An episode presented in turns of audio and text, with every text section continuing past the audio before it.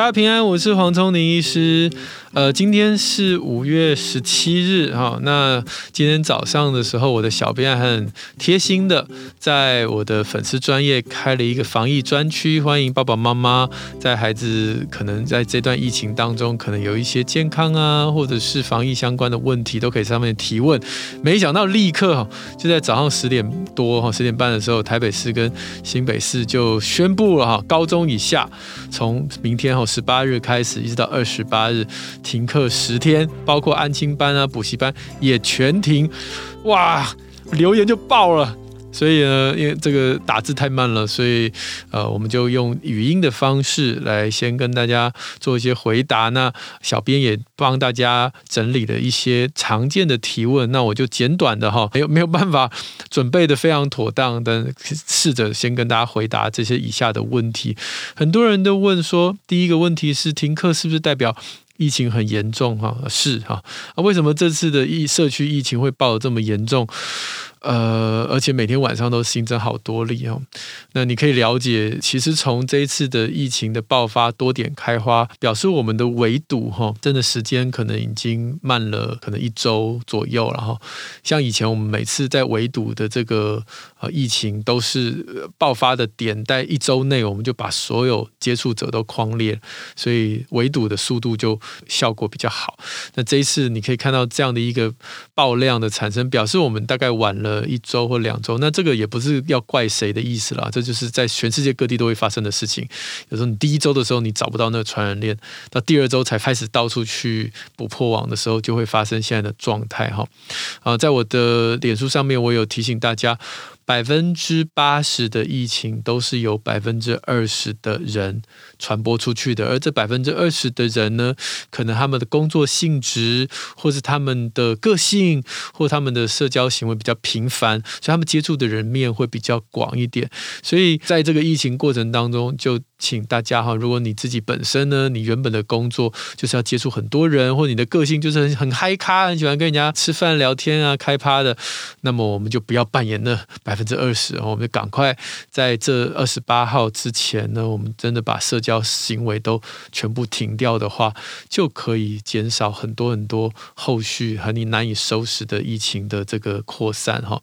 呃，很多人问我说，现在这个时间点的疫情是不是已经到高峰？我可以跟大家保证不是哈，因为在传染的前三天到五天，这过程其实是没有症状的，而这些人除非很警很警觉的，因为他接触者很警觉去筛检，不然的话，这些人目前都还在潜伏期哦。那所以这段这个时间过后，一定还会有更多更多的案个案出现。但是如果我们大家都做好自主健康管理的话，就算你自己本身已经是中标了，不管你是轻症或无症状，你自己带着病毒，但是如果我们都做好社交的这个减少，不去跟人人面对面的接触啊，平常戴好口罩，其实你能够传给的人也不多。那么。呃，下一波的这个疫情的呃扩散就会变得比较少哈，所以请大家就先不要去怪别人，先做好自己能做的事情，因为搞不好你自己就是一个无症状的带源者，所以够做好你自己就好了。好像我从这个今天啊、大概就大部分的时间，除了去医院一小段时间，我能够不见人就不见人，我就戴着口罩，而且从早到晚基本上都没什么脱下来。那孩子们现在幸好，我今天本来就让孩子请假了，所以这个新闻出来之后，只是再次让我们的。孩子就快快乐乐待在家里面，就没有去学校哈。那这个问题，我觉得一定要回答。爸爸妈妈问说，小朋友除了戴口罩、勤洗手、减少外出群聚，是否还有更多要加强？比如说，家人外出回来的衣物、鞋子要怎么处理呀？哈，我看到网络上有一些图哈，有那个十二。个步骤哈，进来的时候要先怎样洗手，然后再怎样再脱衣服，然后再怎样再消毒，然后非常的繁杂啦哈，还有什么这个外送的食物进来要先消毒，要再加热等等等等。我想让大家心情轻松一点哈，就是这样做其实没有什么必要，真的没有什么必要。真正会传染病毒最大的物体是人，是人哈，就是人的呼吸道。人的气管、人的鼻腔、人的口水，一定是从你嘴巴呼出来的气体，这个传染力才会强。那如果你粘在手上，对，所以回来洗手正确，然后就够了哦。你洗完手，衣服稍微。啊，假设外面的衣服稍微脱下来，这样就可以了，这样就可以了。什么鞋底要消毒啦？其实那个那个都不是最主要的。说老实话，如果今天有一个人出去工作，那他回来的时候他已经被感染了，他带着病毒，也许他没有症状。或轻症，他要传给家人哦。他洗手、洗脚、洗鞋子、洗衣服，洗一万次都没有用，因为病毒在他的黏膜里面是活的，会不断的繁殖，会不断喷出来。所以啊，戴口罩还是最好的，然后戴口罩还是最好。那自己的家人要不要防患防护成这样？我个人。这这是个人的抉择了，好不好哈？所以我只是先第一先提醒大家说，这个不用把自己家搞得像无菌室，回来的时候洗个手，外套一脱，这样就 OK 了。那自己的家人之间要不要戴口罩？比如说我们家有人出去工作啊，那他回来的时候，我要不要逼他在家里面戴着口罩？我觉得有一点点难过哎哈，到回家还不能放松，跟家人之间聊天，我是觉得有一点难过，所以。可能我不想做这样的要求，不过啦，如果你们家有跟老人家同住，或是有跟这个慢性病患同住，那你可能是一个无症状的带原者。你为了保护他们，你可以跟他们说：“阿公阿妈，吼，那为了保护你，我们跟你聊天吃饭的时候。”或是分开吃，或者聊天的时候戴口罩，因为我不实在没有办法确定我在外面会不会感染病毒。也许我可以跟你有一个社交距离，哈，等等去保护老人家或保护有慢性病的患者，哈。那其他，呃，这个这个这个什么外送的食物，要不要要不要再消毒啦？要不要再煮沸？我我想是是可以不用了，哈，可以不用了。那。下一个问题是说，连续两周在家工作，要跟小孩一起生活，感觉理智线会爆炸。医生有什么建议或做法吗？呀，这个理智线会爆炸这个事情，可能不是一天两天可以解决的哈。长期跟短期的做法，我可以跟大家分享哈。长期做法就是赶快看一下我的书《安心做父母，在爱里无惧》，你可能可以从里面得到一两招。面对孩子快崩溃的时候，你可以呃去让心情平复的方法哈，还有对孩子在家里面闯祸的时候，你可以怎么样去做心平气和的处理的方法哈，里面可能有一些招数你可以用。那短期的话，我想有一件事情可以先做，因为之后我们可都会在家上上课上学的话，我会邀请你年纪比较可能是。中年级以上的孩子，我会希望可以让他做一下他一天的行程表。呃，反正你现在整天在家，那我们拿一张纸，把时间点标上去。你几点到几点你想做什么？几点到几点想做什么？你让他自己决定。这中间可以包括放空啊，看电视啊，可以包括就是空白，就是这段时间我那个时候想做什么就做什么这样的一个时间，完完全全尊重让孩子自己去，呃，在你的引导之下了哈，然后让他玩，对他今天做的这个行程表很满意。那么从第一天，我们从 Day One 开始，那从头到尾你都不骂他。你就是看着他说：“哎，这个时间到了，你有没有按照上面的行程表做事情？可能做得到，可能做不到。那到一天的结尾的时候，你就给他一点鼓励，说：‘哇，我们今天你早上列的行程一共大概有十项，你做到了其中五项，哎，哦，那很厉害哦。那剩下五项做不到，我们是不是明天可以做点改变？好，那做不到原因是什么？那明天我们的这行程是不是不要排那么挤啊？还是这个休息时间可以弄得散一点，不要。都集中在同一个时间休息，然后剩下时间拼得像嗯这个无头苍蝇，这样很累，对不对？诶，其实我觉得这个过程让你的孩子去学会规划一下他的居家的生活。那你要尊重他在这个规划当中一定会有一些失误，但是啊、长期下来他一定就越来越能够掌握自己生活的步调。那呃，在我的书里面其实也有讲怎么样能够避免自己崩溃的时候骂出脏话或者是打小孩啦哈。我说有这个呃物体跟颜色的冥想，大家还记得这招吗？哈，如果有知道这一招的爸爸妈妈可以在底下分享这个效果哈。总而言之，就是你靠你要崩溃要骂人之前呢，赶快先左看右看，呃，看到红色的这个鞋带哈，呃，这个咖啡色的椅子哈，黑色的墙壁哈，白色的餐巾纸啊啊，反正你先在你的身边找有一个颜色跟物体，把它念出来。哎，你试看看，常常在念两三个物品之后，你的大脑就 CPU 都被用掉了哈，你的情绪会突然之间冷却下来。那你再回过头来看看你刚刚生气的点啊，那你呃就可以做出比较正确的。奖赏跟惩罚，而不是先飙骂、先飙打，然后之后又很后悔哈。那奖赏跟惩罚，我们今天没有时间聊了。你可以从我的书上可以看到，怎么样能够做一个呃有效率的奖励跟惩罚的方法哈。呃，这边第四个问题是说，有必真的有必要外出采购食物或出门的时候有什么特别要注意的呢？哈啊，简单来讲就是口罩戴好哈，然后带干洗手液，随时清洗你的手。这件事情其实我过去已经做了一整年了哎，我的口袋这个干洗手液在我口袋已经放了一年多了哈。其实我一直都还是有保有这个习惯，那希望大家也跟我一样，其实就保持这样的习惯就好了。到任何地方口罩都不要摘下来，然后只要有摸东西出来就用酒精喷喷手，这样就够了，这样就够了。那但是尽量不要外食，这倒是真的哈，不要外食，尤其是。这种自助餐店啊，或什么的，我想你还是把食物呢带外带回家，那熟食外带回家，或者是就自己在家煮，啊，或叫外卖都可以。啊，我觉得这个呃病毒并没有这么的恐怖的无孔不入，我们只要把最容易传播的方式阻断，那就是面对面的聊天跟吃饭，这个是最容易。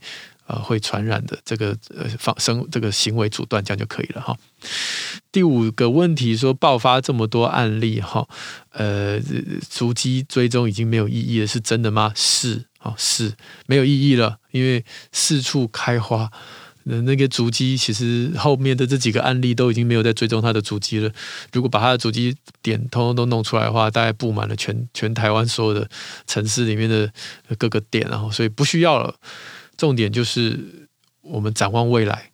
所以如果我们能够借由科技的模式，不是单一的去让那个足迹条列让你去去一个一个找看，而是呃用这种呃像我们知道我们现在有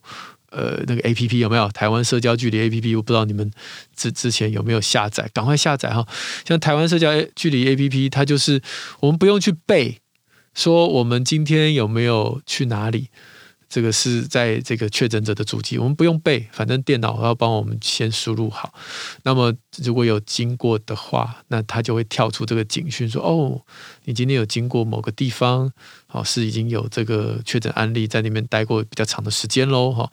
那这样的一个一个 APP 其实也就可以取代了我们之前每天公布的主机。另外，这个小七实名制也只是为了要让。呃，确诊者未来如果真的他曾经在那一个小区里面用餐啊，或是消费时间比较久啊，那么他只要发一个细胞简讯，你们每个人都会收到，就不用在那边密密麻麻找说到底哪一家小七，哦，就不需要了。所以我相信现在接下来的阶段都是靠这种科技的方式去找到细胞简讯，科技的方式去找到你哈。好，那第六个问题是打疫苗或健检或复检。这个是不是要照旧还是延后？健检真的延后好不好？健检中心现在大部分都关了，所以健检我们可以不需要那么急。打疫苗也可以延后哈，因为这些小朋友的疫苗基本上它都不是说你今天晚了一周、两周、晚了一个月就完蛋要重打，不可能哦。通常你晚个半年，说说老实话也都还好，大部分的疫苗都这样了哈。呃，大概只有。肺炎链球菌的疫苗，我觉得不要晚太，有小 baby 了，一岁之前哦。肺炎链球菌疫苗不要太晚，其他的我觉得应该都还好哦，都还好。那但是不差这几天，晚一个月都还好哦，晚一个月都不用太担心。那至于复诊，比如说你已经约了医生要复诊，那这个就有点复杂，看是什么病。像我们医院有一些是癌症要复诊的，那没办法，那个时间点非得做治疗。那请放心，啊像我们医院都已经做好完善的规划，呃分流这个病人。虽然我们知道以现在这个状态要分流很不容易，但我们已经很尽力在做了哈。我们甚至在每一个住院的病人都一定会先经过筛检才让他住院，所以这也是确保说在住院过后不要有这种院内爆发的情形。那各家医院都已经有一些措施在做，那就是为了这一些，为了你们有必须。执行的治疗的病人能够在一个安全的环境里面得到适当的治疗，所以不用太担心哦。呃，医生也会跟你讨论，比如说有些手术是非得赶快开的，那我们就手术房也是进手术房的病人都一定会先做过筛检才能进去。但如果你是那种要把痣割掉的啦，或者是就是可以等的，那现在基本上医生都会说先不要这个时候开。好。呃，还有一些问说，想听听听近期政府开放自费施打疫苗，现在自费新冠疫苗的那个呃扣打已经关掉了哈，因为我们现在光把医护人员打完就有点呃来不及了，所以目前是自费施打疫苗好像是已经关掉了，所以等到之后新的一批进来的时候会再打开哈。但是公费的疫苗里面有包括长辈啦，哈，这些族群，有些长辈说，因为看到媒体的讯息，只记得最坏的血栓新闻而而害怕不敢施打，怎么办？哈，我我我想有一个最直接的画面可以让阿公阿妈们想一想哈，就是小朋友如果得到新冠病毒，他不见得有症状，那如果今天阿公阿妈你们不打疫苗，我们就不敢带孙子孙女去看你了。这不是危言耸听，这这实际上是真的为了保护他们哦。那你觉得这样值得吗？哦，那血栓的这个几率这么低，尤其在老人家，基本上根本没有打完疫苗血栓的这个副作用，在老人家几乎很少见。但是老人家得到新冠病毒之后，血栓跟死亡几率超级高，那这样值得吗？哈，我觉得这个。呃，可以让老人家想一想利与弊哈，尤其这个弊包括了不能见到孙子孙女这件事情，实在是太 太，我也不想哈，我也不愿意不不让我的孙子孙女看阿公阿妈哈，我觉得这些都是可以思考的，用科学的角度去理解一下，他们真的很需要，是第一个最需要打疫苗的族群哦。好啦，但是现在约也自，即便是公费的疫苗，也不见得约得到了哈。所以，我我们只是把这个概念慢慢慢慢一点一滴的释放，相信在疫苗。这个新的疫苗进来的那一天呢，这个讯息释放的这个程度已经够到他不会再犹豫了哈。如果今天去户外哈，第七题说，如果去户外或山上要不要注意什么？因为我们都知道，呃，在户外的里面运动，尤其你如果自己一个人或跟另外一个你的家人去骑个脚踏车啊、跑步啊，大概没什么太大的问题。那我想唯一要注意的一点就是，急诊医师已经很忙了哈。他们他们在筛检这些病人，已经快要疯掉。天天气又这么的热，然后要穿隔离衣。如果你今天去极限运动，然后累残，然后来医院里面，因为这个外伤挂急诊，我相信急诊医生会很很难过了。就是可不可以在这个时候，你可以去做一些比较安全的运动？哦，不要做一些这么极限挑战自我的运动。哦，要骑车就骑平地，骑缓坡。哦，啊啊，我要跑步就跑安全的地方哦，不跑那种山路，然后掉下来哈，就麻烦。不要造成急诊医师的困扰哈，去做一些安全的运动，户外运动是没有问题的哦哈。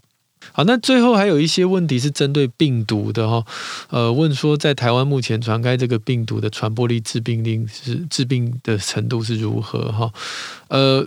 我相信这一次，如果是从华航机师到诺富特一路传出来的话，那么病毒主要应该是英国的变种株，我们叫 B one one seven 哈，B 一一七，B 一一七这一支病毒从去年的年底从英国开始这样的一个传播出来，它的特色，第一个先跟大家说好消息是它致病力没有特别的高，它的致命致死率都没有特别的高。第二个它的好消息就是它其实对疫苗也是有效。所以，如果我们有打疫苗的人，对于 B.1.1.7 是有保护力的。那它唯一的最大的讨厌的点，就是它的传染力是比较强的哈。所谓的传染力比较强，呃，根据各种研究，我自己对这个研究的解读是，它的传播时间会变长。也就是说，并不是说这个人从嘴巴里喷出来的病毒会变多，并没有变多，但是这个人从嘴巴喷出来的病毒可以传染人的时间拉长。然后，这个在这个美国的 NBA 的球员，他们在隔离的时候，每天每天每天去筛检，去画出一个图，就发现这 B one one seven 的传染的时间，可传染时间平均竟然可达十三。十三天，真的很夸张哦！十三天就几乎就是你之前隔离从零到十四中间通通都是可传染期哈。那在没有 B one one seven 的时候，可能只有八点多天，就是可传染病人的时间只有八八点三还八八天左右哈。所以这个这个可能可以解释为什么这一次这个疫情可以爆得这么快，因为。他如果传染时间有十三天，我今天传一个人，明天传一个，后天传一个，我每天都是见不同的人，那我十三天可以传十三个人，对吧？哦，那如果说只有八天的话，那可能传染人就没那么多。那我刚刚讲的是社交特别频繁的那一位了啊。如果今天有一个人，他就是每天都要见不同的客户，那么在这段时间，他当然不知情的状不知情的状况，我没有责怪他的意思，就不知情的状况，他传染人就人就会特别的多。所以啦，我们现在知道了，不管你的工作形态是什么，我们就戴上口罩，然后能减少人与人的接触。那不管这个病毒在你身上有症状还是没症状，总而言之就是减少那个传给别人的这个几率。这就是我们对面对英国 B one one seven 的这样的一个心心态哈，还有我们面对的方法。好的，我想问题永远回答不完。然后现在我刚刚回答这几个只是比较常看到的一些提问，但是现在如雪雪片般的飞来，就一直不断的在增加的数字。有机会的话，如果明天后天还有新的问题，可以同整一下，我会再一次跟大家回答。那提醒大家，我们现在应该会身边有一些人，他是这个接确诊个案的啊、接触者。那我们所谓的接触者，就是这个确诊个案的三天前，然后发病的前三天，一直到确诊的中间，有你曾经跟他一起吃饭、一起居住或面对面十五分钟以上的接触，那这个就代表你跟这位确诊者是。呃，这个接触的个案，那么就请你做好所谓的居家隔离哈。呃，这个事情在我们过去这一年几乎没发生过，对不对？因为其实过去这一年本没有本土病例状况下，就很少是有这种居家隔离的，都是检疫，都是从机场来的。所以现在开始，我们再次提提醒大家哈，居家隔离有的时候，如果你没有足够的这个资源去搬到别的地方，那么在你们家里面的居家隔离一定要单独一人一室哈。那三不政策哈，不共桌吃饭，不共用物品，还有不肢体接触。如果你们只能在自己的家里面有这样的一个隔离的话，就记得这三步政策喽。好，那在我们的机关署的网站上面，中央流行疫情指挥中心也有提供一个表格，一共有十项，大家有时间赶快要看一看哈。那如果你今天是接触者，呃，这个隔呃确诊者的接触者的接触者的接触者，就是隔了两三层的哈。麻烦不要自己吓自己了，反正我们现在全民都是自主健康管理，就做好我们原本该做的事就可以了。我知道在网络上有一些人因为是接触者的接触者的接触者，然后就很担心啊，然后就就是这个这个生茶不思饭不想啊，其实不需要了哈。如果隔这么远，传染给你的几率也很低。我们大概就是确诊者的主要这些接触者要做好刚才讲的三步。之外，其他的人就是做好自主健康管理，这样就可以了。好。那我也希望这个亲子天下会统整一下在家自学的一些网站跟方向。明天或后天有机会，我们可以在我们的连粉丝团还有 LINE 群组都会公布。所以如果之后的孩子在家自学，除了学校的这个云端线线上的教学之外，还有一些云端的资源哦，都可以在我们的粉丝页跟 LINE 群组，我们会随时替大家更新。不同年龄层的，然后小小学小孩啊，中学啊等等，应该都有不同的。线上资源，那希望大家能够在这段时间也稍微学习一下怎么登录哦，账号先设好，熟悉一下界面。我相信这个对我们新时代的父母都是必备的技能喽。好，那我们今天就先到这边，呃，希望大家共体时间哈，这叫什么？全岛一命，然后把疫情能够压下来，早日回到我们圆满正常的生活。啊，愿主赐福大家，再见。you